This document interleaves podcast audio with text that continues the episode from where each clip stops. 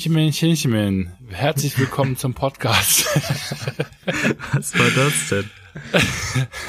Das war mein neues Intro, Tobi. Wie gefällt's dir? Sehr gut. Was, was sollte das bedeuten? ähm, das heißt Ladies and Gentlemen auf Chinesisch, hoffe ich. ich finde das so witzig, weil ich habe das jetzt die letzten äh, paar Tage so häufig gehört und ich muss immer mega lachen, weil das hört sich tatsächlich so ein bisschen ähnlich an wie Ladies and Gentlemen. Und Ja. Inchemen, also es ist auf jeden Fall Shenchemen, aber ich weiß nicht, wie was Frauen heißt. Hab ich vergessen. Naja, vielleicht kann ich das später noch irgendwie separat reinspielen. Aber lustiger Start in die Folge. Tobi, wie geht's? Ach, wunderbar. Wunderbar. Eigentlich, Wetter ist gut. Es ist ein Sonntag. Äh, ja, wir haben lange nicht mehr am Sonntag aufgenommen, oder? Kann das sein? Äh, nee, versuchen wir ja zu vermeiden, aber weil Mr. Chaot, äh, aka Christian, äh, das ja einfach nicht anders äh, gebacken bekommt, ähm, ja, müssen wir das heute leider an einem Sonntag aufnehmen. Und das ist Ja. immer ein bisschen, bisschen doof, aber ähm, ja. Aber wir haben morgen schon wieder einen. Feiertag. Morgen ist äh, Pfingsten oder Pfingstmontag oder so. Keine Ahnung, ich sitze morgen im Flieger. Ja, ich, ich werde morgen auch arbeiten, aber ähm, ich bin immer wieder überrascht, wie viele Feiertage wir im Moment haben. Sind mir gerade so viele Feiertage. Wir feiern zu viel. Nee, alles, alles gut. Ähm, ja, gibt eigentlich nicht viel Neues zu berichten. Alles wie beim Alten und äh, das ist im Moment auch gut so. Von daher, same, same, but different, ne? ja, ja, kann mich nicht beklagen. Und selbst? Ja, auch auch gut. Ähm, ich habe einen bösen Jetlag, habe ich das Gefühl, oder ich habe einfach zu viel geschlafen im Flieger gestern. Ich habe mich mega gefreut, acht Stunden geschlafen auf dem Rückflug von Peking und irgendwie habe ich die Nacht richtig mies geschlafen. Aber ähm, äh, über uns war eine Hausparty. Ähm, Bist und, erstmal äh, vorbeigegangen. Ey, ohne Scheiß, die haben wirklich bis heute Morgen halb sieben haben die durchgefeiert, ne? Und zwar richtig volles Rohr. Also, dass da nicht die, die Polizei interveniert hat, ähm, muss ich sagen, Chapeau an meine Nachbarn. Ähm, ich bin ja ganz baff. ja, also mich juckt das immer nicht so, aber ähm, ich habe mich eher gefreut, hat eine Retro-Party und dementsprechend, auch wenn ich nicht schlafen konnte, habe ich wenigstens gute Musik gehabt. Und ähm, ja, dementsprechend eigentlich habe ich es echt selten, dass ich wirklich gejetlaggt bin, weil meistens habe ich so gar keine Zeitzone. Dann geht's immer. Aber ähm, ja, mal gucken, wie lange die Energie heute äh, anhält. Mhm. Ja. Vor allem hattest du auch einen Tagflug, ne? Hast du auch nicht so oft, glaube ich. Nee, mega selten, tatsächlich. Eigentlich immer nur so Asien-Dinger, glaube ich, sind Tagflüge. Und äh, wir sind gestern bin ich um 10.30 Uhr in Peking gestartet und bin dann hier um 14 Uhr irgendwas gelandet und ähm, habe echt durchgeschlafen. Also ich war echt so im Eimer, weil China war crazy. Ja, und da, darüber wollen wir ja heute auch sprechen, größtenteils, würde ich sagen. Ähm, du hast gesagt, China war sehr interessant und ähm, wir wollen das ganze Projekt mal ein bisschen, bisschen weiter beleuchten. Ähm, so was, was da bei euch eigentlich so abgeht. Und Genau, äh, ich glaube, halt glaub, das wäre ganz, ganz spannend auf jeden Fall. Ja, es wird halt, glaube ich, so ein bisschen eine Gratwanderung, habe ich das Gefühl, weil ich noch nicht ganz genau weiß, wie viel ich eigentlich erzählen darf und wie viel nicht. Ähm, ich bin schon am überlegen, ob ich den äh, Björn dann nachher die Folge noch Probe hören lasse, aber ich versuche es einfach mal so zu verpacken, dass ich da eigentlich, ähm, ja, ähm, kein, keinem auf den Fuß treten sollte. Ansonsten wird die Hälfte verrückter an. rausgepiept hier. Genau, ja, genau. Dann piepen wir einfach oder blenden eben die äh, die Ansagenmusik ein ähm, äh, mit den Inchemen, Chinchemen. ich ich würde das ganz gerne mal von dem Chinesen hören. Also wenn einer von euch äh, da draußen Chinesisch oder Mandarin kann äh, und einfach mal eine Voice Message per Instagram DM schicken würde, spielen wir das sehr gerne in der nächsten Folge ein und es wird das neue Intro. Auf jeden Fall. Nee, also ich hatte echt einen verrückten Trip nach, nach China und ähm, habe dich dann im Grunde genommen gefragt, ob wir daraus nicht vielleicht sogar ein Stück weit das Folgenthema machen, weil wir uns jetzt nichts aus der Nase ziehen wollten und uns dann ein bisschen überlegt haben, ähm, dann einfach darauf ein bisschen genauer einzugehen. Denn es geht ähm, voran und es war schon wirklich sehr verrückt, muss ich sagen. Also ähm, ich habe schon viele be bekloppte Trips gehabt, aber sowas hatte ich tatsächlich noch nie. Ähm, bevor ich aber jetzt auf den Trip konkret eingehe, wollte ich noch mal ganz kurz das Projekt selber erklären, ähm, weil wir hatten das, glaube ich, nur mal in vor ein paar Folgen mal angerissen. Mhm. Ähm, denn wir haben eben seit ein paar Wochen sind wir eben mit einer chinesischen Schauspielerin versuchen, ähm, ähm, ein Projekt eben aufzubauen ähm, oder vielmehr für sie eine, eine Brand zu, zu erstellen, ähm, die sich um ein Kissen drehen soll. Denn diese Schauspielerin hat ähm, Nackenprobleme, reist eben sehr, sehr viel, ist wirklich eine der bekanntesten ganz ähm, China, äh, auch sehr bekannt in Hollywood mittlerweile tatsächlich. Und ähm, ja, leidet eben darunter, dass sie eben ähm, relativ groß ist für eine Chinesin und dementsprechend ähm, total mit, mit Nacken äh, zu kämpfen hat und eben sich jetzt eben vorgeknüpft hat, nachdem sie fast sieben Jahre lang selber an ihren ähm, äh, Kissen rumgedoktert hat ähm, und gesagt hat, okay, nee, jetzt mache ich daraus wirklich ein, ein komplettes Projekt und möchte damit ganz gerne eine, eine Marke starten. Und ähm, ja, mit dem Anliegen ist ihr ihr, ihr Manager oder ein, ein ähm, Social Media Unternehmen eben an uns rangetreten hat gesagt, sie, wir würden ganz gerne mit einem skandinavischen Unternehmen arbeiten wollen, ähm, welches dieses Projekt umsetzen soll. Und ähm, ja, das war halt die, also wie wir das Projekt im Grunde genommen äh, kennengelernt haben. Mhm. Und ähm, ja, es war am Anfang äh, ein schwieriger Deal. Ähm, weil der eben sehr risikobehaftet war. Also wir, wir haben zum einen Produktkategorie eben Kissen, das ist jetzt nicht mein Spezialgebiet und auch nicht das von Björn. Sprich, ähm, das hätten wir eben machen können, weil wir wissen, wir sind gut im Sourcing, aber nicht, weil wir dort jetzt schon ähm, Experten drin sind. Und mhm. ansonsten eben auch, ähm, wer ähm, hätten ursprünglich eine relativ geringe Beteiligung bekommen an dem äh, Projekt, weil sie eben einfach so unfassbar bekannt ist und eben sagt, hier, ich möchte dementsprechend auch einen sehr großen äh, Prozentanteil eben halten wollen. Und ähm, dazu kommt dann eben auch noch, dass eben relativ hohes finanzielles Investment ähm, gebraucht ähm, werden sollte, um dieses Projekt eben ähm, starten zu können. Und das sollte eben zum Teil eben auch von uns gestemmt werden. Mhm. Ähm, Genau, und ansonsten, das war dann so das i-Tüpfelchen äh, an, an für den ganzen Schwierigkeitsgrad des Projektes, äh, war dann auch noch eine sehr, sehr umständliche Launch-Struktur. Da hatten wir, ich glaube, das hatten wir mal angerissen ähm, also mit deinen ähm, indischen Kunden, denn ja, kann gut was sein. die Chinesen am Ende nämlich machen wollten, ursprünglich ist nämlich dieses ähm, Thema, sie wollten nicht zeigen, dass diese Schauspielerin hinter dieser Brand steckt, das heißt, es sollte quasi fürs erste geheim bleiben ähm, und weil im chinesischen Markt europäische Produkte bei weitem besser ankommen als eben lokale aufgebaute Marken, ähm, wollten die auch noch, dass wir im europäischen Markt quasi starten, also nicht das Produkt, äh, nicht nur das Produkt in Europa herstellen, sondern auch hier in Europa zuerst verkaufen, hier erst erfolgreich sind. Und dann würden wir den Move nach China machen. Und erst nachdem das in China gut läuft, würde sie eben revealen, dass sie hinter diesem ganzen Projekt steckt. Und das ist halt ja riesig, riesig umständlich und eben nicht unser Geschäftsmodell. Ne? Denn wir haben ja gesagt, wir wollen einflussreichen Menschen dabei helfen, ein, ein, ein, Pro, ein Produkt aufzubauen oder eben eine Brand aufzubauen, hinter der die selber stehen und natürlich dann da auch ein Stück weit das Anfangsmomentum derer Community nehmen, um diese Marke dann eben ähm, an den Start zu bringen. Und das widersprach halt so unserem Geschäftsmodell. Mhm. Eine ganze Völlig Ecke. Vollkommen und, ja. verkopft, würde ich sagen. Also ähm, total verkopft. Ja. Ähm, haben die wirklich gesagt, die wollen mit einem skandinavischen Unternehmen zusammenarbeiten oder einfach einem in Europa? Äh, nee, die tatsächlich richtiger Fokus auf Skandinavien. Ähm, Krass. Die Chinesen sind Riesenfans von, von, von Schweden und Co. Mhm. Ähm, also ganz, ganz witzig eigentlich. Ähm, also was für die Amerikaner ein BMW ist, ne, also ein deutsches Auto, ähm, ist für die Chinesen irgendwie ein, ein schwedisches Unternehmen. Also auch Ikea zum Beispiel ist relativ groß dort. Okay. Ähm, und ähm, die haben halt eben gesagt, ja, ähm, wir wollen ein Stück weit, wir lieben diesen Minimalismus, ähm, den der in Schweden irgendwo äh, gelebt wird. Ähm, wir leben eben das, die lieben das Qualitätsverständnis. Gut, das hat man so irgendwo auch in, in einem Land wie Deutschland natürlich. Ähm, aber irgendwie, ich weiß gar nicht genau warum, können die sich damit gut, sehr, sehr gut identifizieren. Und ja, dementsprechend haben die halt eben gesagt, würden die ganz gern, was ja einfach, also rein logisch betrachtet, totaler Nonsens irgendwo ist für dieses, also aus einer Business-Perspektive zumindest, ne, weil mhm.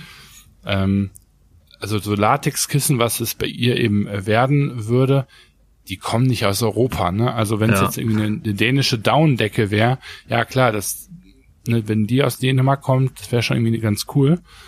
Ähm, aber bei so einem, bei so einem Nackenkissen, was man eben äh, zu Hause auf dem Bett ähm, gebraucht, was eben aus Latex und Kaltschaum ähm, eben besteht, das wird eigentlich viel besser und günstiger in ähm, aus China ähm, gesourced. Ne? Mhm. Und ähm, Kannst du die haben aber auch gesagt, ja, die wollen halt eben diese Marker aber eben aus Schweden auch haben, ne? dass die Bilder dort geschossen werden, dass das Branding ebenso aussieht, dass vielleicht der Markenname sogar in die Richtung ähm, Schwedisch geht, etc. etc.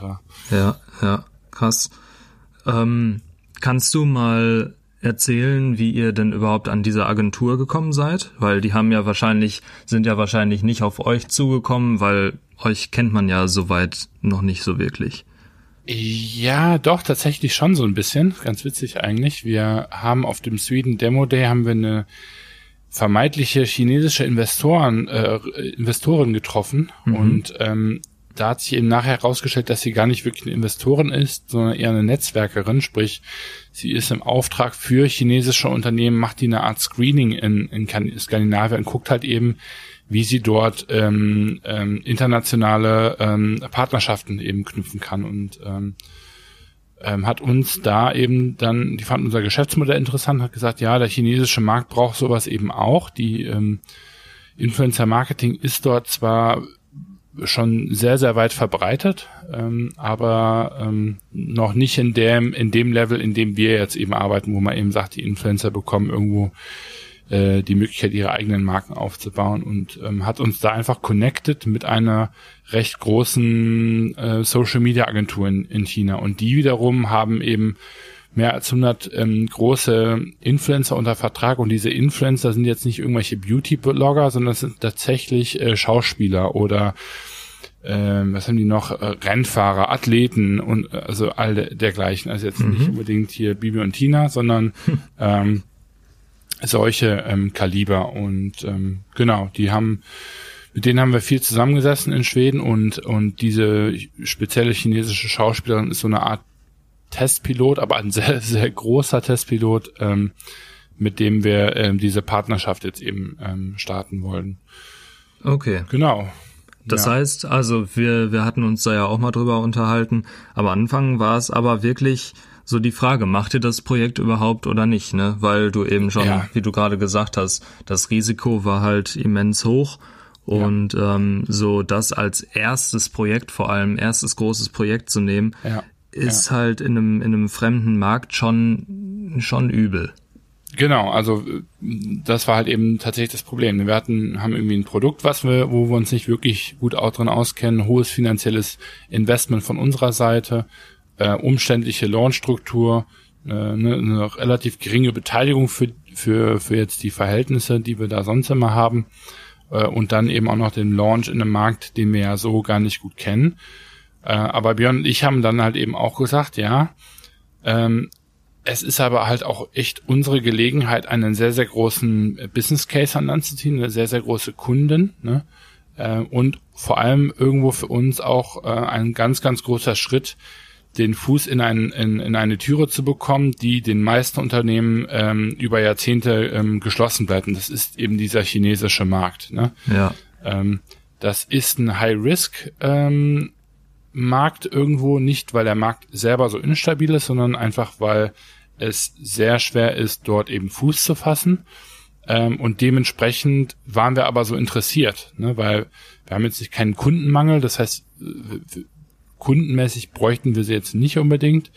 Aber es war für uns einfach unheimlich interessant. Das war ein bisschen tricky, weil das war in derselben Phase, wo wir eben gerade unsere ähm, erste Investitionsrunde geschlossen haben.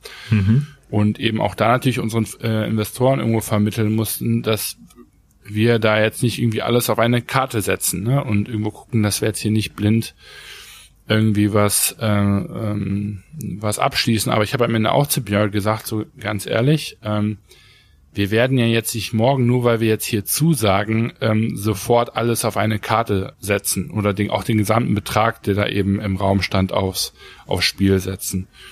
Ähm, und äh, haben das so ein bisschen äh, bewertet und eben geguckt, okay, wollen wir da jetzt wirklich weiter mit denen verhandeln oder sagen wir, nee, wir lassen erstmal die Finger davon.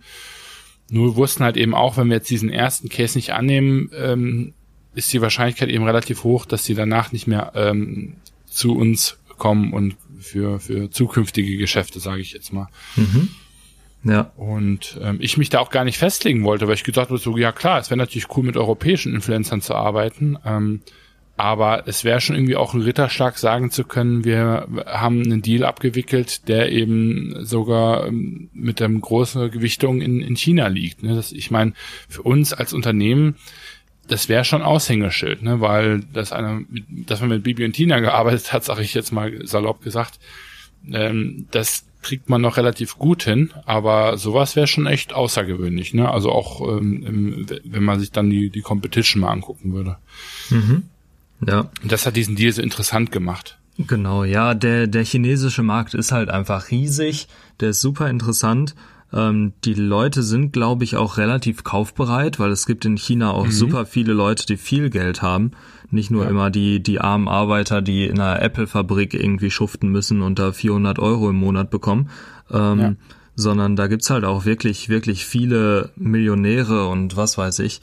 Ähm, und ja, wie du schon sagst, es ist halt, der Zugang ist extrem schwer, wenn du jetzt nicht selbst Chinese bist oder irgendwie gute Connections dahin hast und so, dann, ja. dann ist es wirklich schwer, Fuß zu fassen. Und was so, was so das Ding bei euch ist, ist ja auch, ihr wollt ja eine Marke wirklich aufbauen. Ne, ich glaube, mhm, das, genau. das bringst du oft nicht so rüber, weil du oft von dem nächsten Produkt sprichst, zum Beispiel, zumindest wenn wir beide uns so treffen, sagst du mhm. immer, ah ja, wir wollen mit denen das und das Produkt rausbringen. Aber eigentlich wollt ihr mit den Influencern ja viel mehr eine große Marke aufbauen, die dann auch nicht nur durch die Influencer lebt, sondern einfach auch eine selbstständige Marke wird. Richtig. Und ja. das, ich meine, zu sagen, so Kickstarter-mäßig, ne, hey, wir sind hier, ähm, wir brauchen oder wir haben ein Produkt, das gibt's irgendwie 10.000 Mal und wir verkaufen das jetzt auf dem chinesischen Markt mit einem Influencer. Ähm, das, das ist machbar, aber ihr wollt ja nicht nur dieses Produkt 10.000 Mal verkaufen, sondern es dann auch über die nächsten Monate einfach dauerhaft verkaufen. Und das ja. ist, glaube ich, nochmal eine ganz andere Schwierigkeit, als wenn du ganz normal so ein Projekt machst und dann ist danach Ende, weil es soll halt wirklich profitabel sein und das dauerhaft.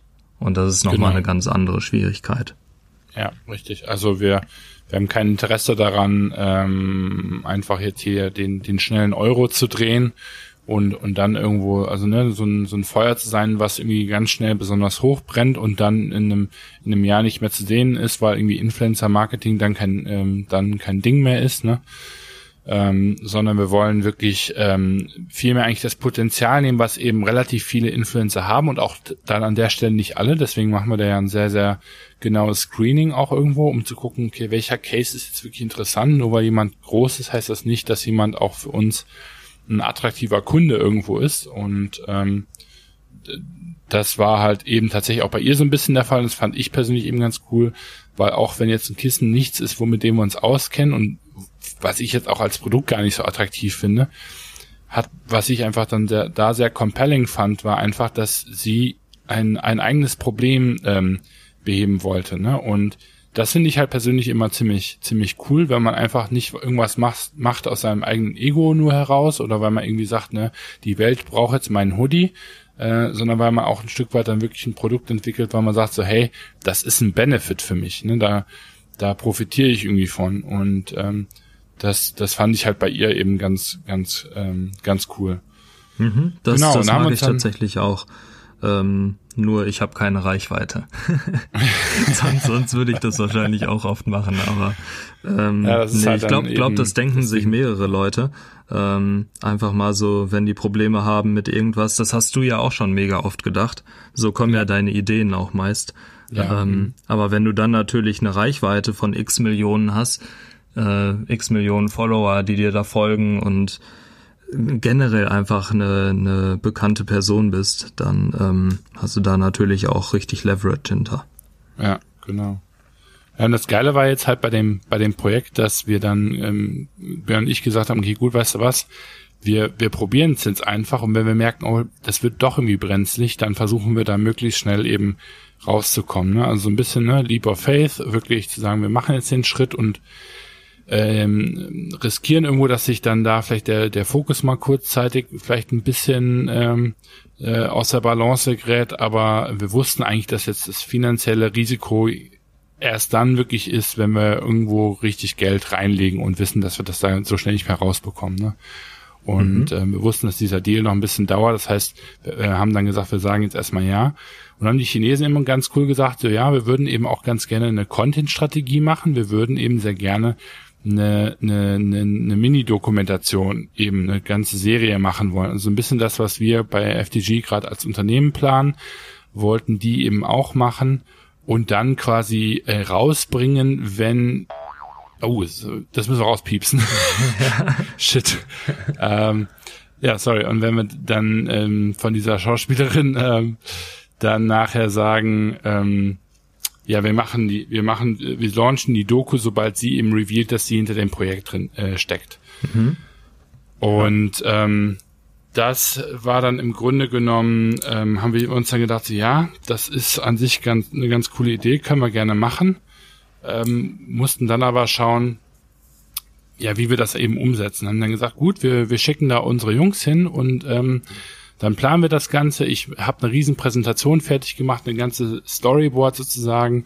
Und jetzt diese Woche war dann halt eben tatsächlich das erste Meeting mit dieser Schauspielerin, wo wir sie zum einen kennengelernt haben, wo sie auch ihren ersten Prototypen ähm, erklärt hat und wo wir eben die erste Folge dieser Mini-Dokumentation drehen wollten. Und ähm, genau an der an der Stelle wird's dann halt eben auch ähm, auch spannend. Mhm. Das heißt, die hat auch wirklich schon einen Prototyp irgendwie vorbereitet. Und genau. Die also, hat nicht nur eine äh, Idee, sondern die hat auch schon irgendwas, irgendwas äh, Greifbares, wirklich. Ja, genau, richtig. Also total cool. Die hat wirklich echt jahrelang hat die sich Handtücher zusammengerollt und äh, dann in den Nacken gelegt, äh, um den so ein bisschen zu überstrecken oder äh, auch schon irgendwie Bierflaschen benutzt, um so ein bisschen was, was härteres im Nacken zu haben. ähm, und hat dann aber echt irgendwann, glaube ich, ne, mal eine Designerin vor ein paar Jahren äh, äh, rangezogen, gesagt so, hey, kannst du mir ähm, das Kissen so machen, wie ich mir das hier vorstelle? Aber das ist mit ähm, so Polyesterwatte gefüllt. Ne? Mhm. Ähm, und diesen Prototyp hat sie da eben äh, vorgestellt. Also die arbeitet da wirklich schon seit seit Jahren dran. Es ist wirklich krass. Und, Geil. Ähm, Bringt ja, so ein Kissen raus mit Bierflaschen drin. Das wäre das wäre schon lustig. ja, und dementsprechend bin ich dann Anfang der Woche ähm, ähm, nach meinem LA-Trip direkt weiter nach China geflogen und habe die Jungs aus dem äh, aus Malaysia einfliegen ähm, lassen, weil die dann eben ähm, das Ganze filmen sollten. Also das Geile war halt eben, wir hatten diese Präsentation gemacht äh, wo das ganze Storyboard drauf stand, haben gesagt, wir machen irgendwie vier bis sechs Episoden. Das wird die Entwicklung sein. Wir werden erstmal mit der Produktentwicklung starten. Dann machen wir nachher, dokumentieren wir die Produktion, den Launch in Europa, den Launch in China, den großen Reveal und dann wird diese ganze Serie gepublished. Ja, und dann sind wir da hingeflogen. Ähm, ich habe uns dann äh, ein Hotel gebucht, ähm, wo auch unser chinesischer Kontakt, ähm, habe ich mit ihm ein Zimmer geteilt und die beiden Jungs sich ein Zimmer geteilt. Mhm. Und dann hieß es auf einmal, ähm, weil wir hatten, wir hatten drei Tage vor Ort. Der, der mittlere Tag war eben der, der große Drehtag, wo wir sie eben kennenlernen sollten. Und der erste Tag war ein Vorbereitungstag, der dritte Tag war so eine Art Review-Tag. Mhm. Und dann hieß es eben am ersten Tag, kurz nachdem wir gelandet sind, oh, oh, oh, wir müssen ähm, schnell ins Office gehen von ihr und so eine Art Location Scouting machen. Sprich, die Jungs sollten sich eben die Location angucken und schon mal alles vorbereiten. Mhm. Und dann sagte dieser chinesische Kontakt ganz trocken, ja sag mal, wie viele Taxis müssen wir denn bestellen? Also reicht euch eins oder braucht ihr mehrere? Und ich guck die Jungs an und dachte so, hä? Wieso denn mehrere Taxi? Und der, der, der Simon, also der, ähm, der Director, äh, sagte nur zu mir so, hat mir Irgendwas so, ey, ich glaube, der ähm, erwartet hier eine größere Produktion, als wir mitgenommen haben. Ne? Und wir hatten ja vor ein paar Wochen die Testwoche in Stockholm gemacht, sprich, ich wusste, was für ein Equipment die Jungs mitbringen würden und wusste, dass das eben im Grunde genommen zwei so Handgepäckkoffer sind. Ne? Ja. was halt locker ins Taxi geht. Ne? Und ich dachte so, uiuiui, ne? das wird ja jetzt hier ganz äh, spannend. Und weil ich hatte aber noch ein paar andere Sachen zu tun, die Jungs sind dann also ins ähm, in die Location gefahren, kamen dann vier Stunden später erst wieder kreidebleich. der chinesische Typ ähm, äh, hat uns dann im Hotel alleine gelassen und die Jungs gesagt, Chris, ich glaube, wir müssen uns mal kurz zusammensetzen. Wir haben ein Problem. ja, hat sich dann wohl herausgestellt, dass die Chinesen eine etwas größere Produktion von uns erwartet hatten. Ähm, denn die haben jetzt nicht nur mit zwei Jungs gerechnet, sondern eher mit so einem Team von so sechs, sieben Leuten und auch dementsprechend dem Equipment. Also großen Leuchten, einem Audiotypen, einem Lichttypen, einen Director, einen zweiten Filmer. Ähm, also das ganze Programm. Mhm. Und die Jungs sagten nur so, ey Chris, ganz ehrlich, der, der, der, der Kevin, also unser Kon Kontaktmann dort, der, der sah eben ein bisschen geschockt aus, als er unser Equipment gesehen hat, ähm, weil er da, glaube ich, was anderes erwartet hat. Und ähm, wir müssen uns jetzt mal überlegen, wie wir für morgen die Production noch so ein bisschen äh, auframpen können. Ne? Und ich dachte, ach du Kacke, ne? Und ähm, ja, dann haben wir echt alles versucht, Kontakte angerufen, Lichter dahin bestellt, also so riesen ähm, Stativlichter geholt. Und ähm, weil ich mir eben mit diesem ähm, ähm, Kevin das Zimmer geteilt habe, ähm, hat er dann eben gesagt, ja, und morgen früh kommt dann übrigens auch ein Make-up-Artist ähm, ähm, zu uns ins Hotelzimmer, der uns dann schminken wird. da dachte ich so, was? okay. Ja, nächster Morgen, ich komme aus der Dusche raus, ähm, steht so ein einfach wildfremder Chinese bei mir im Hotelzimmer mit weißem Ikea-T-Shirt und sagte nur Make-up, Make-up. und hatte so einen riesen Supreme Remover Koffer am Start. Also der Typ war schon, der sah aus wie die, der Designer himself. Ja. Ähm, und der hat uns dann da echt fast anderthalb Stunden lang geschminkt. ja, geil. ja, ich ja. glaube, ich glaube, die Chinesen, die machen es halt richtig, ne? Die machen, wenn die was machen, wenn die was durchziehen, dann aber richtig. Also, also mega. Das war, also wirklich, ich habe echt gedacht, das war wie in einem Film. Ne? Ich, ich war beschämt, ich war schockiert, ich war komplett lost und habe gedacht, heilige Scheiße, wir sind auf das hier nicht vorbereitet. Ja. Also absolut gar nicht. Und die Jungs haben mir einfach vor allem auch so leid getan, weil man muss dazu sagen, die sind richtig, richtig gut. Die haben ein relativ großes Product Production House in Malaysia mhm. und die mhm. hätten uns 30 Leit Leute ans Set holen können. Ne? Also die machen Commercials für Bentley und Co.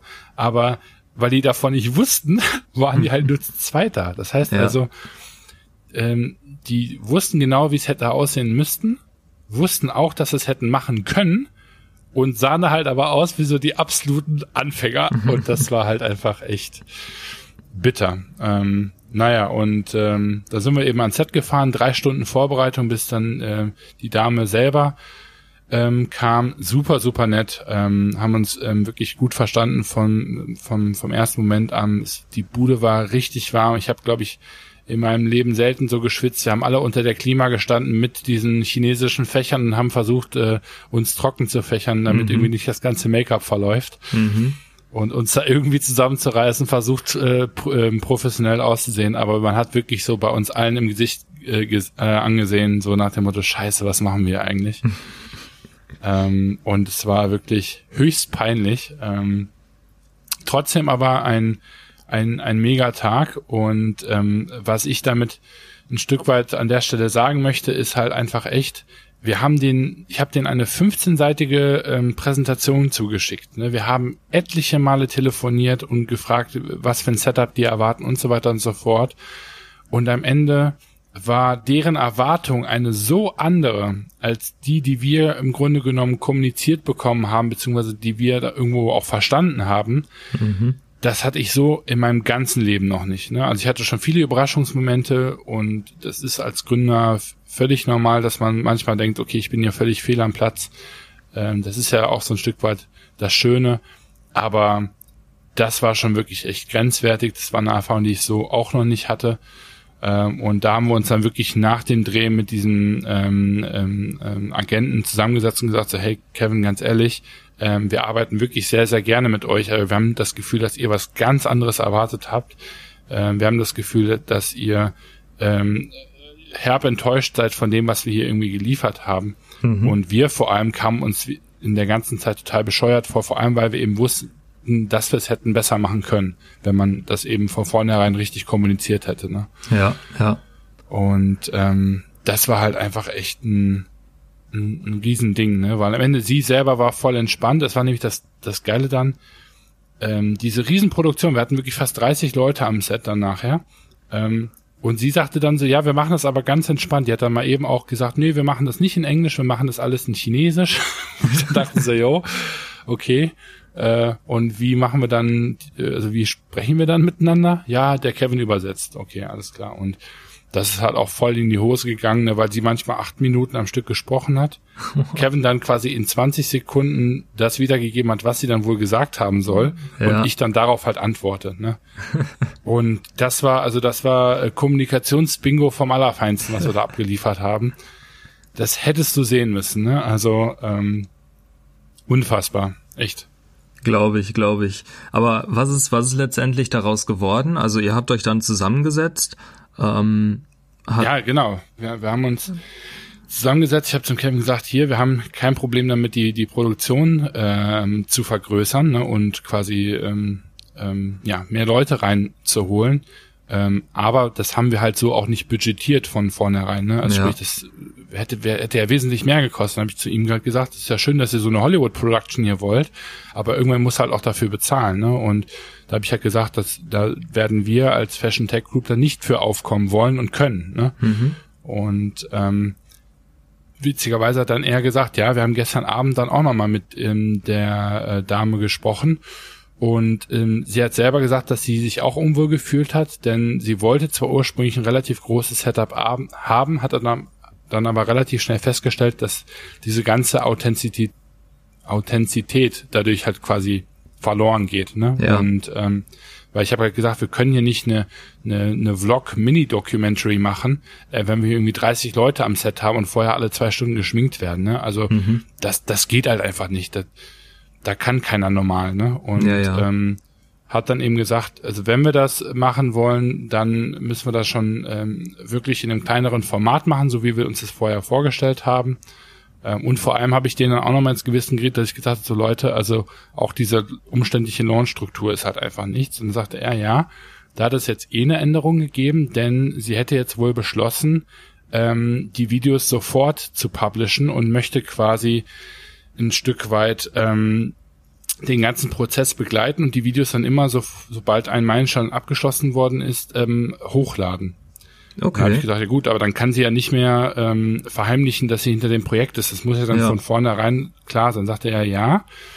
Und man würde das jetzt eben wohl so machen wollen, dass sie eben am Anfang das so darstellen möchte, ähm, dass sie eben ihr eigenes Anliegen löst mhm. und dann im Grunde genommen das Feedback, nachdem der quasi perfekt, das perfekte Kissen hergestellt worden ist, so gut ist von, von ihr selber und auch von anderen Leuten, die eben mit ähnlichen Problemen kämpfen, dass sie dann, dann überlegt, das Ganze zu kommerzialisieren und zu sagen, okay, äh, jetzt öffnen, ähm, jetzt bieten, wollen wir das allen Leuten anbieten, die eben mit dieser Problematik kämpfen. Ne? Okay. Und da habe ich innerlich quasi fast vor Freude geweint, weil ähm, das ist halt wirklich genau die, die Richtung, die ich halt sowieso immer gehen wollte. Dann habe ich gesagt, das ist genau das, was eigentlich jeder Gründer macht. Ne? Die meisten Unternehmen, die es heute gibt, die, die sehr erfolgreich sind, die sind aus persönlichen Problemen oder Needs entstanden. Der Gründer hat sich dafür eine Lösung gesucht, ganz ohne Businessgedanken und dann aber eben festgestellt, oh krass, es gibt hier ganz viele um mich herum, ähm, ne, weil dann auf einmal die Nachfrage kommt, die davon irgendwie auch ähm, einen Benefit haben könnten, also die davon auch profitieren. Ja. Ähm, und das ist deswegen kommerziell Oh Mann, ey. Kommerzialisieren. so. Und ähm, ja, das ähm, finde ich persönlich halt ein, ein, ein Wahnsinns-Pivot äh, von, von, von deren Seite, dass die das jetzt ein Stück weit einsehen. Äh, und dementsprechend habe ich dann halt auch gesagt, ja gut, wenn sie von vornherein eben sagt, dass sie hinter dem Projekt steht, dass sie mit diesem Projekt ihre, ihr eigenes Anliegen erstmal löst und dann eben den Shift ähm, in Richtung Business macht, ähm, das Ganze eben dokumentiert ähm, und, und dann eben auch äh, wirklich von vornherein sagt, wenn das Produkt dann am Ende gelauncht wird, dann wird es weltweit gelauncht und dann auch von Tag eins. Mhm. Ne? Ja. Und damit haben wir quasi, wenn man jetzt vorher sich überlegt hat, wir haben eine Kategorie, in der wir uns nicht auskennen, hohes finanzielles Investment, umständliche Launchstruktur, geringe Beteiligung, und vor allem ähm, also einen Markt, in dem wir uns nicht auskennen, da wurden dann mal eben quasi fast die Hälfte wurde davon mal eben ähm, quasi ausradiert, ne? Ja. Von, von diesen von Das ist- Problemen. Das ist so krass, ne? Das kann in von einer Stunde auf die andere kann sich alles ändern bei so einem Projekt. Und äh, da hättest du dir selber in den Arsch gebissen, wenn du dann dieses Projekt nicht gestartet hättest. Wenn du da Genau. gesagt hättest, nee, das, das ist zu viel Risiko. Und dann letztendlich hättest du vielleicht gesehen, die machen das mit jemand anderem und halt komplett anders, ähm, so eigentlich, wie du es haben wolltest. Das Ja. ist, das wäre so ärgerlich gewesen. Von daher hast du dir wahrscheinlich auch selbst auf die Schulter geklopft und gesagt, gut gemacht. Ja, es war einfach eine, eine Riesenbestätigung, ne? weil, weil ich gesagt habe, wir, wir gehen hier ein Risiko ein, wir gehen hier irgendwie so einen ja, ungewissen ähm, Pfad ne? und wissen eben nicht, ob es klappt oder nicht.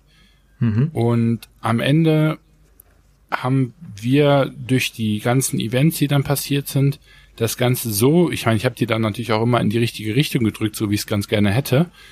Ähm, aber durch, weil dieser erste Dreh eben so ein, so ein Reinfall war, ne, und äh, auch ähm, Kevin dann festgestellt hat, wie, wie krass komplex und wie viel ihr an diesem Kissen liegt, ne, und wie viel das ein persönliches Anliegen ist. Mhm. Ähm, diese ganzen Umstände haben ja dann dazu geführt, dass dieser dieser riesen Pivot gemacht worden ist, ne? Also von hin, also von wir machen eine Mini-Doku, die erst in einem Dreivierteljahr rausgebracht wird, nachdem ich irgendwie release, bis hin zu ähm, ne, wir wir wir machen direkt einen weltweiten Sale, ähm, bis hin zu ich möchte mich direkt von Anfang an hinter dieser Marke committen und ich möchte erst mein persönliches Anliegen lösen, bis es eben perfekt, äh, die Lösung eben perfekt ist und dann eben gucken, habe ich hier eine Peer-Community, die das auch interessiert und erst wenn ich diese Bestätigung habe, bringe ich das Produkt auf den Markt. Ne? Und das ist halt genau das oder genau diese DNA, die ich halt in einem, in einem, in einem Gründer oder in einem Creator oder einem Kunden von uns am Ende des Tages ähm, sehen möchte. Mhm. Und Ja. das ist halt das, das Geniale, ne?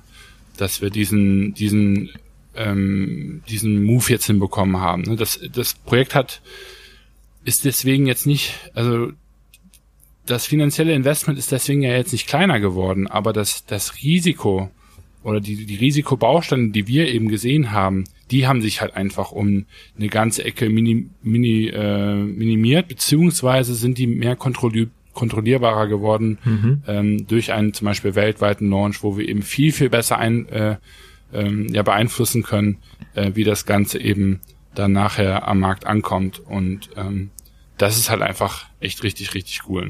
Ne? Ja. Was, was mich jetzt noch da interessiert, ist, ähm, wie kommuniziert ihr denn bei, bei der Fashion Tech Group in solchen Fällen untereinander? Weil ich meine, ihr seid ja drei Gründer, drei, drei, äh, ja doch, drei, drei Co-Founder kann man sagen. Und das, das wirst du ja wahrscheinlich nicht alles irgendwie selbst gesteuert haben, oder? Hast du da gesagt, so als du gemerkt hast, oh, die erwarten hier was komplett anderes, hast du dann mit dem Björn telefoniert oder hast du das alles selbst gemacht? Ja, das ist echt richtig schwierig. Also einen großen Teil habe ich tatsächlich jetzt bei diesem Trip dann selbst gemacht oder machen müssen, weil einfach Kommunikation mit dem Team echt schwierig ist irgendwo, ne? Ähm, weil, äh, ne, also halt Zeitverschiebung, Internet, ne, da hast du sämtliche Medien sind ja dann in China auch noch gesperrt. Ähm, und es macht es einfach echt ähm, tricky, vor allem weil unsere Tage auch so voll waren. Ähm, ne, und ja, einfach wirklich echt schwer. Das heißt, ich habe natürlich versucht, ähm, äh, vor allem den Björn, und der gibt es dann nachher an seine Frau weiter, da ähm, äh, ja bestmöglich ähm, äh, am Lau auf dem Laufenden zu halten, aber auch ganz häufig mussten irgendwo dann äh, Entscheidungen relativ schnell ähm, getroffen werden oder ne, wenn er mir eine Frage stellt, muss ich halt sofort antworten. Da kann ich ja nicht jedes Mal sagen, ja, warte mal kurz, äh, ich mache erstmal gerade kurz eine Teamkonferenz äh, und dann komme ich ähm, auf dich wieder hin zurück, weil die, die Chinesen, die haben einen, die arbeiten mit sehr viel Zeitdruck und äh, dementsprechend ähm, ja bieten die einem sowas dann eben nicht an, aber du sprichst halt einfach voll den den wichtigen und schwierigen Punkt an und das ist halt eben ein Stück weit, ne? Wie update ich jetzt mein, den Rest meines Teams über solche Events? Ne? Also ich hätte den, den, den Björn fünf Stunden lang zulabern können über die, diese ersten zwei Tage, weil dort einfach so viel passiert ist. ähm, das war halt unglaublich, ne? Und ja. das dann ein Stück weit auf das Wichtigste runter zu begrenzen, aber trotzdem genug Kontext zu geben, dass er halt das Ganze irgendwie äh, auch für sich irgendwo reflektieren kann, ist halt total schwierig, ne? Und ähm, da ist es halt einfach auch echt wichtig und das, glaube ich, klappt bei uns beiden ähm, sehr, sehr gut, dass eben dann Vertrauen da ist, ne? so nach dem Motto, wenn der Björn mich nach China schickt, dann muss er eben darauf vertrauen, dass ich da auch selbstständig die richtigen Entscheidungen treffen kann. Ne? Ähm, sprich, Rücksprache halten ist im Zweifel zwar immer besser, aber es wird eben auch viele Situationen geben, wo ich eben komplett selbstständig im Interesse der, der Firma oder unserer Firmenvision dann eben ein Stück weit eben da Feedback gebe. Mhm. Und das ist halt äh, wirklich ähm, sehr tricky. Ne? Und dann die Kommunikation mit den mit den Chinesen selber ist dann halt nochmal eine, eine, ein ganz anderes Level. Ne? Ja, ja, klar. Nur ich finde es halt so spannend, weil also ich meine, in der Situation war es jetzt relativ klar, dass es halt eine gute Sache für euch natürlich auch ist, ne, für FTG, ähm, ja. so wie es sich ergeben hat. Aber es hätte ja auch sein können, dass die Chinesen sagen, pass auf, entweder ihr kommt hier nächstes Mal mit einem Kamerateam von sechs, sieben Leuten an und ja. ihr finanziert das oder ihr seid raus. Und ja. wenn der dann gesagt hätte, morgen möchte ich eine Entscheidung, dann ja. ähm, bist halt richtig, richtig am Arsch, ne? Ja, und das ist halt schwierig. Das, das ist so das Ding, äh, wo ich mich halt auch, oder wo glaube ich auch richtig wichtig ist, dass äh, du einfach da Vertrauen zu, ja. zu den Co-Foundern hast und die Co-Founder zu dir. Ähm, ja. Weil, also du musst halt letztendlich für drei Personen ähm, die, die Entscheidung treffen. Und da geht dann nochmal, da sind dann nochmal die Investoren bei, die dann natürlich auch ein Interesse dran haben. Ja. Ähm, und es geht auch um eine Menge Geld. Und das, das finde ich wirklich ein spannendes Thema. In dem Fall war es jetzt vielleicht relativ, relativ einfach so gesehen, weil, weil die schon auch einen Schritt auf euch zugemacht haben. Aber wenn die euch jetzt wirklich so ein Ultimatum gestellt hätten und ähm, ja, du, du kriegst einfach den Kontakt teilweise nicht wegen dem mhm. Internet mhm. und so weiter, mhm. dann bist du halt komplett auf dich allein gestellt. Und ich glaube, das macht so eine, so eine China-Reise eben auch nochmal deutlich schwieriger, als wenn es ja. jetzt in Europa wäre. Ja, also wir haben auch, ich habe auch wirklich versucht, so schnell wie möglich eben zu handeln. Also nachdem die Jungs das Location Scouting gemacht haben, haben wir ja auch schon überlegt, ne, wie können wir die Produktion ähm, jetzt noch möglichst last minute ab äh, hochskalieren, dass die eben äh, ein bisschen, dass wir uns da nicht ganz so sehr blamieren. Ne? Mhm. Ähm, ich habe auch zu den Jungs gesagt, wir müssen sofort durchplanen, ähm, wenn wir jetzt das perfekte Szenario aus den chinesischen, also aus den Augen der Chinesen ähm, nehmen würden, wie viel mehr würde das dann eben bedeuten ne, in, im Budget? Ähm, da habe ich halt auch direkt den, den, den Simon gefragt, so, ne, wenn du halt noch drei Leute brauchst, die das und das und das machen, was muss ich da pro äh, Tag kalkulieren? Ne? Und mhm. die Rücksprache habe ich dann auch sofort am selben Abend dann noch, noch mit Björn ähm, eben gehalten, bevor ich eben wusste, dass ähm, dann nachher doch dieser Pivot gemacht wird, von wegen, nee, wir wollen lieber eine kleinere Produktion ähm, haben. Das wurde irgendwo auch ein Stück weit falsch von ja, Mann, ey, fuck. Piep. Das wurde dann halt eben auch von ihrem Team ein Stück weit falsch kommuniziert. Also sieht man eben auch, je mehr Stakeholder involviert sind, desto schwieriger wird auch das, ne? denn äh, am Ende hat man die Schauspielerin, man hat eben ähm, das Team, ne, also ihren ähm, Personal Manager und so weiter. Dann hat man eben diese Social Media Agentur, die im Grunde genommen das Pro Projektmanagement ein Stück weit mit übernehmen. Ähm, dann hat man uns, ne, und dann hat man eben noch unsere unsere Film-Team ähm, und Ne, da hast du fünf Nationalitäten, alle sprechen zwar ganz passabel Englisch, aber ähm, das ist halt einfach äh, wirklich so, so, so tricky. Ne? Und ähm, das ist eigentlich auch einer der Hauptgründe, warum ich darüber heute sprechen wollte in dieser Länge. Denn auch wenn die Story jetzt selber relativ lang erzählt ist, finde ich, kann man da recht viel draus ziehen. Das sind halt einfach für mich ähm, drei Sachen. Das ist zum einen dieses ne, Leap of Faith, also wirklich bei manchen Sachen, ne, jeder Gründer oder auch allgemein in, in seinem Leben kommt man an eine Stelle, wo man eben ne, links oder rechts, mhm. links hat man irgendwie ne, den, den sicheren Weg, man sieht den Horizont, ist aber auch relativ unspektakulär und rechts hast du halt eben den, ähm, wo du sagst, okay, was kommt da? Und ähm, wo du auch weißt, hm, die und die Probleme könnten auftauchen, das ist das, ist das vermeintliche Risiko und so weiter. Mhm. Und da einfach Stück weit manchmal äh, den, das Vertrauen zu haben, so nach dem Motto, ähm, der erste Vorschlag, der, der einen gemacht wird, ist eigentlich nie der Finale. Und dementsprechend, wenn einem dieser erste Vorschlag nicht zu 100% gefällt, man aber generell an das grobe Ganze glaubt, mhm. würde ich behaupten, kann man immer nachher dann im, im Prozess ein Stück weit ähm, das Ganze dann auch in seine Richtung versuchen ähm, zu, zu drehen. Das geht nicht immer, also das kann auch jetzt wirklich auch echt ein Glücksfall, was weiß ich, gewesen sein. Ähm, aber wenn es eben nicht geklappt hätte, wären wir da auch wieder relativ gut rausgekommen, ne? weil ja. am Ende des Tages ähm, jetzt, also das größte Risiko für uns wäre vor allem das finanzielle gewesen. Dieses finanzielle Risiko hast du erst dann, wenn du einen Vertrag unterschreibst, eine Firma, eine Tochtergesellschaft mit denen gründest ähm, und du eben weißt, dass du dort das Geld nicht rausbekommst oder nicht so schnell zumindest rausbekommst oder mhm. nicht weißt, ob du überhaupt was rausbekommst. Aber bis zu diesem Vertrag, bis dieser Vertrag unterschrieben wird, hast du de facto ja kein Risiko. Ne? Das Einzige, was, was damit eben steigt, ist, je, je je kurzfristiger vor dem Vertrag du sagst, nee, sorry Leute, geht nicht, desto höher ist natürlich die Wahrscheinlichkeit, dass, dass du dein Gegenüber irgendwie anpisst und, und irgendwie ne, ja. sagst hier, dem dann quasi irgendwo ins Gesicht spuckst. Aber ähm, meiner Meinung nach ist bis dahin das Risiko aber nicht, nicht da. Mhm. Das ist so ein bisschen wie, wie ähm, die Leute, die äh, Bungee jumpen und quasi schon drei Tage vorher aufgeregt sind und aufgeregt sind, wenn der Gurt angelegt wird und ne, komplett ausrasten, aber das Risiko ist ja wirklich erst dann da, wenn du springst. Mhm. Ne?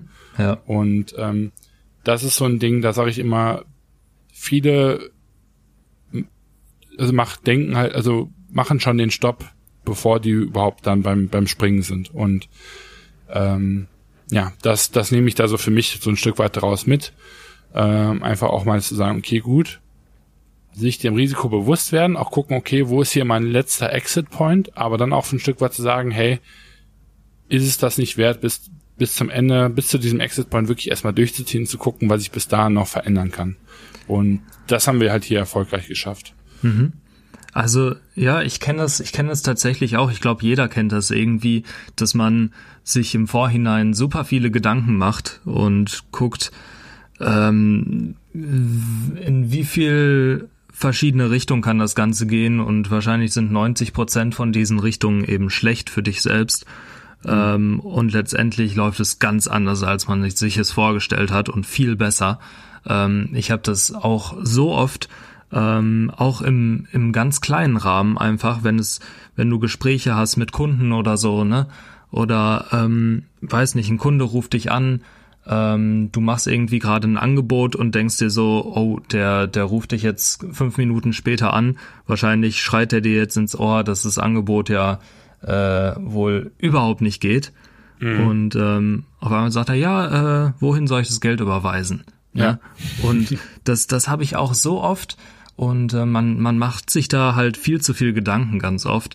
Ähm, in eurem Fall wäre es höchstwahrscheinlich gerechtfertigt gewesen, sich viel Gedanken zu machen, äh, weil es einfach ein rieses, äh, ein großes Risiko war. Ja. Aber, aber auch im Kleinen ähm, denkt man viel zu oft drüber nach, einfach über solche Sachen und lässt die viel zu wenig auf sich zukommen. Und meist ist es dann wirklich so, dass die, dass die Sachen besser enden, als man es selbst erwartet finde ja. ich zumindest. Also habe ich ja, so die Erfahrung gemacht. Ja, nee, also stimme ich dir echt zu, zu 100 Prozent ähm, zu. Und ein anderes Ding ist halt wirklich ein Thema Kommunikation. Das ist halt so ein ausgelutschtes Thema irgendwie gefühlt, ne, weil ähm, ja, das irgendwie jeder sagt und keiner macht's. Ähm, mhm. Oder zumindest keiner macht's gefühlt richtig und, und da schließe ich mich mit ein.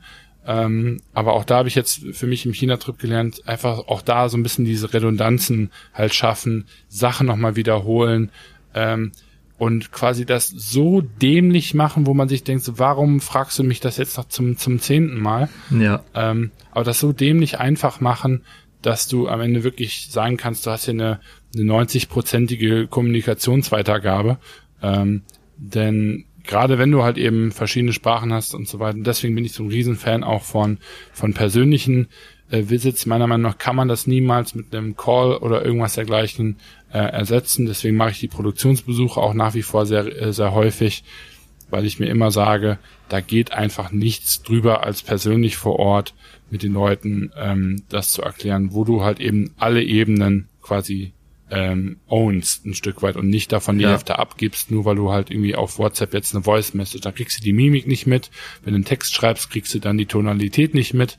Ne? Und wenn du, wenn du FaceTime äh, machst, da hast du dann zwar relativ viel, kriegst dann aber ähm, am Ende des Tages ähm, nicht ähm, äh, in der Produktentwicklung dann die Sachen genau genug beschrieben und so ein Kram. Ne? Mhm. Also ähm, da auch einfach immer das richtige Medium ein Stück weit zu wählen, ist, glaube ich, echt key und sich dann eben häufiger, als man eigentlich intuitiv machen würde, die, sich die Sachen auch vom Gegenüber wiederholen zu lassen oder eben selber zu wiederholen. Ich habe verstanden, dass. Ja, ähm, genau. Also das, das kenne ich auch. Ich ähm, versuche eigentlich, wenn möglich, jeden meiner Kunden einmal persönlich zu treffen, mindestens. Ähm, ja. Das, das auf jeden Fall, weil das, das gehört sich einfach so, finde ich. Und äh, vor allem, wenn es machbar ist, dann, dann gerne. Und auch dieses Kommunikationsding, das mache ich auch. Ich kenne das auch, dass wenn ich mit einem Kunden telefoniere und der gibt mir auf einmal zehn verschiedene Aufgaben weiter, dann geht mindestens eine unter, höchstwahrscheinlich. Mhm. Und ich sage dem Kunden jedes Mal, schreib mir bitte eine Mail, dann kann ich das Stück für Stück abarbeiten. Oder schreib das alles ganz kurz, muss ja nur ganz kurz sein, aber einfach nur in eine Word-Datei runtergerotzt, ist mir scheißegal. Aber Hauptsache, ich kann es, hab da was, was ich abarbeiten kann, weil ja. sonst geht auf jeden Fall irgendwie was flöten. Und das ist schon allein in der gleichen Sprache, gleiche Kultur und trotzdem geht da so viel bei verloren bei der Kommunikation, ähm, wenn es jetzt nicht irgendwie direkt, wenn man nicht direkt zusammensitzt ähm, dass es halt natürlich bei so einem, bei so einem China-Trip und so nochmal deutlich stärker ist. Und ja. ähm, deshalb macht es gar nichts, wenn man Sachen auch mal zwei, dreimal wiederholt. Und wie gesagt, ich bin ein großer Fan davon, äh, mittlerweile auch solche Punkte zu verschriftlichen, einfach damit jeder das gleiche schwarz auf weiß hat. Und dann, ja. dann kannst du äh, damit weiterarbeiten. Das bringt mir so viel. Ähm, teilweise versuche ich dann die die Telefonate mitzuschreiben irgendwie so ein bisschen, ne, die einzelnen Punkte, äh, die die ich als Aufgabe habe. Aber ich sag ja. trotzdem jedes Mal, schick mir das in irgendeiner Form, in welcher ist mir egal. Aber ich muss dann für mich auch sicher gehen können, dass ich alles mitbekommen habe, was du von mir willst. Ja, aber das ist dann auch immer nur eher so ein, so ein Recap, ne? Weil ich jetzt zum Beispiel, ich habe den Chinesen ja auch die Riesenpräsentation geschickt und ähm, dann aber ein Stück weit haben die da nicht weiteren Kontext zu bekommen und mhm. ist man da schon wieder Spielraum, um es halt dann falsch zu, zu interpretieren. Ne? Also ich muss sagen, ich bin ein ganz großer Fan davon, zwar eine Präsentation zuzuschicken, aber dann auch immer zu sagen, lass uns die gemeinsam durchgehen und du gibst mir im Grunde genommen wieder, was du ähm, im Grunde genommen äh, verstehst mhm. und dann kann ich das gegebenenfalls auch sofort korrigieren. Ja, ja, genau. Das ist echt das Beste. Also wenn möglich halt direkt face-to-face -face treffen und wenn nicht, dann alles nochmal gemeinsam am Telefon durchgehen, weil sonst ist es echt schwierig, äh, dem anderen alles zu vermitteln. Ja. ja. Auf jeden Fall. Und der dritte Punkt, den, den man so als Learning halt mitnehmen kann, ist ja halt die Erwartungshaltung. Ähm, spielt halt so ein bisschen eigentlich, ja, eigentlich ist es das er Ergebnis der Kommunikation vielleicht, ich weiß es nicht. Ähm, wenn du richtig kommunizierst, dann habt ihr halt auch beide eigentlich die gleiche Erwartungshaltung, hoffentlich. Ähm, und das ist halt auch immer super schwierig herauszufinden, was erwartet der, der andere von dir und hat er das genau so verstanden wie du eben auch, ne? Ja, ist halt so ein Bestandteil, ne? Also ich weiß gar nicht, was jetzt zuerst kommen würde. Ja. Ähm, denn klar, also wenn ich kommuniziere, dann bildet sich da wahrscheinlich eine Erwartungshaltung. Ähm, aber wovon ich eben auch ein Stück weit Fan bin, ist sich selber auch einfach klar machen, was für eine Erwartungshaltung man hat und die dann halt eben ganz klar kommunizieren. Ne? Mhm. Also genauso wie die Chinesen auch immer regelmäßig sagen, ja, wir erwarten eben, dass ihr uns dann spätestens am Montag eine Antwort gebt. Ähm, ne, oder ähm, die dann eben sagen so, oder ich dann halt eben sage, ja, ich kann hier schon spüren, dass ihr äh, ähm, ähm, hier nicht äh, zufrieden seid oder es zumindest ähm, jetzt am Ende anders geworden ist, als ihr euch das vielleicht vorgestellt habt. Und auch wenn die Chinesen das da mal relativ ungern dann klar kommunizieren, habe ich halt gesagt, so Leute, ähm, ihr müsst mir ja wirklich sagen, was ihr haben wollt, weil sonst laufen wir hier ins offene Messer und dann haben wir da beide nichts von. Ne? Genau, ja. Und das kann da sogar so ein Stück weit Kulturding sein, dass wir da vielleicht noch eher Butter bei die Fische machen als mhm. ähm, die Chinesen oder allgemein die asiatischen äh, Völker sind dafür ja bekannt, da ganz gerne mal so ein bisschen um Damm zu schiffen. Mhm. aber ähm, das meine ich jetzt auch gar nicht negativ, aber es ist ja einfach wirklich tatsächlich ähm, allgemein bekannt. Und ähm, das halt eben zu wissen und dann aber trotzdem ein Stück weit gegebenenfalls äh, auch äh, zu erzwingen, ohne dass die sich jetzt auf den Schlips getreten fühlen, ähm, ist dann halt doch echt ähm, wichtig, weil man sonst da einfach äh, ineffizient wird und vor allem ähm, eben auch ähm, sich gegenseitig damit total die unnötigen Kopfschmerzen macht. Ne? Klar, ist aber auch wieder nicht so easy, ne? Also die sind ja dann auch doch recht schnell beleidigt, glaube ich, so so wie ich das kenne. Ja, also ja, klar. Die Chinesen also jetzt vielleicht nicht so krass, aber bei, bei den Japanern kenne ich das halt, ne? Von ja. daher muss man muss man da schon sensibel rangehen. Ja, das Gute ist, dass die, mit denen wir arbeiten, die sind ähm, alle ähm, relativ gut im Englisch und relativ viel auch schon gereist. Das heißt, die wissen auch ein Stück weit, wie wir ticken mhm. und und ich ja auch genauso andersrum. Und das geht eigentlich ganz gut. Aber und das ist halt eben auch das Ding. Trotzdem merkt man da schon wirklich ganz, ganz klar eine Bar Barriere, denn auch wenn das englische Sprachniveau auf auf beiden Seiten eigentlich recht hoch ist, ähm, ist dann diese Misskommunikation doch wirklich wiederum ähm, erstaunlich. Und ähm, naja, deswegen wollte ich halt einfach mal äh, aufge angebracht haben, weil es ist immer toll, äh, hier über so das Kommunikations-ABC runterzurattern, aber jetzt hier während diesem Trip habe ich mal wirklich gedacht, so das ist schon echt der Wahnsinn, wie das hier in die Hose gegangen ist. Und ähm, ich hatte riesig viel Spaß. Also es war jetzt auch gar nicht so so dramatisch, dass ich da jetzt irgendwie den ganzen Tag gedacht habe, scheiße, das machen wir hier. Aber ähm, es war schon wirklich sehr spannend. Es war wesentlich spannender, als ich mir das erhofft habe. Und ähm, wir haben es am Ende, glaube ich, ganz gut hinbekommen. Ähm, und ähm, trotzdem aber eine sehr, sehr spannende Erfahrung. Die wollte ich halt einfach mal geteilt haben. Mhm. Sehr schön. Ja, ich glaube, genau. damit können wir auch die Folge ganz gut abschließen dann diese Woche. Ähm, mhm. Sehr spannende Insights. Also ich, ich kannte ja auch irgendwie nur den Anfang eigentlich davon. Von daher ähm, sehr cool ähm, dass es jetzt alles auch so vorangeht, wie ihr euch das eigentlich erhofft habt. Und ja. dann drücken wir mal die Daumen, weil, also natürlich hat der, haben die Chinesen dann auch eine ganz schöne ja, Verhandlungsmacht, ähm, auch in eurem Case. Dann hoffen wir mal, dass sie nicht wieder irgendwie das Ruder rumreißen später. Ja. Und dass sie dann auch dabei bleiben, was sie jetzt gesagt haben. Und Richtig, ähm, ja. ja, dann drücke ich die Daumen. Und ich würde sagen, danke fürs Zuhören. Wir hören uns nächste Woche wieder. Und in dem Sinne, lasst es euch gut gehen. Ja, vielen Dank. Und ähm, gebt gerne mal Bescheid, wie euch so eine Story ähm, gefällt, ob das besser ist als jetzt der trockene Content, sage ich mal in Anführungsstrichen.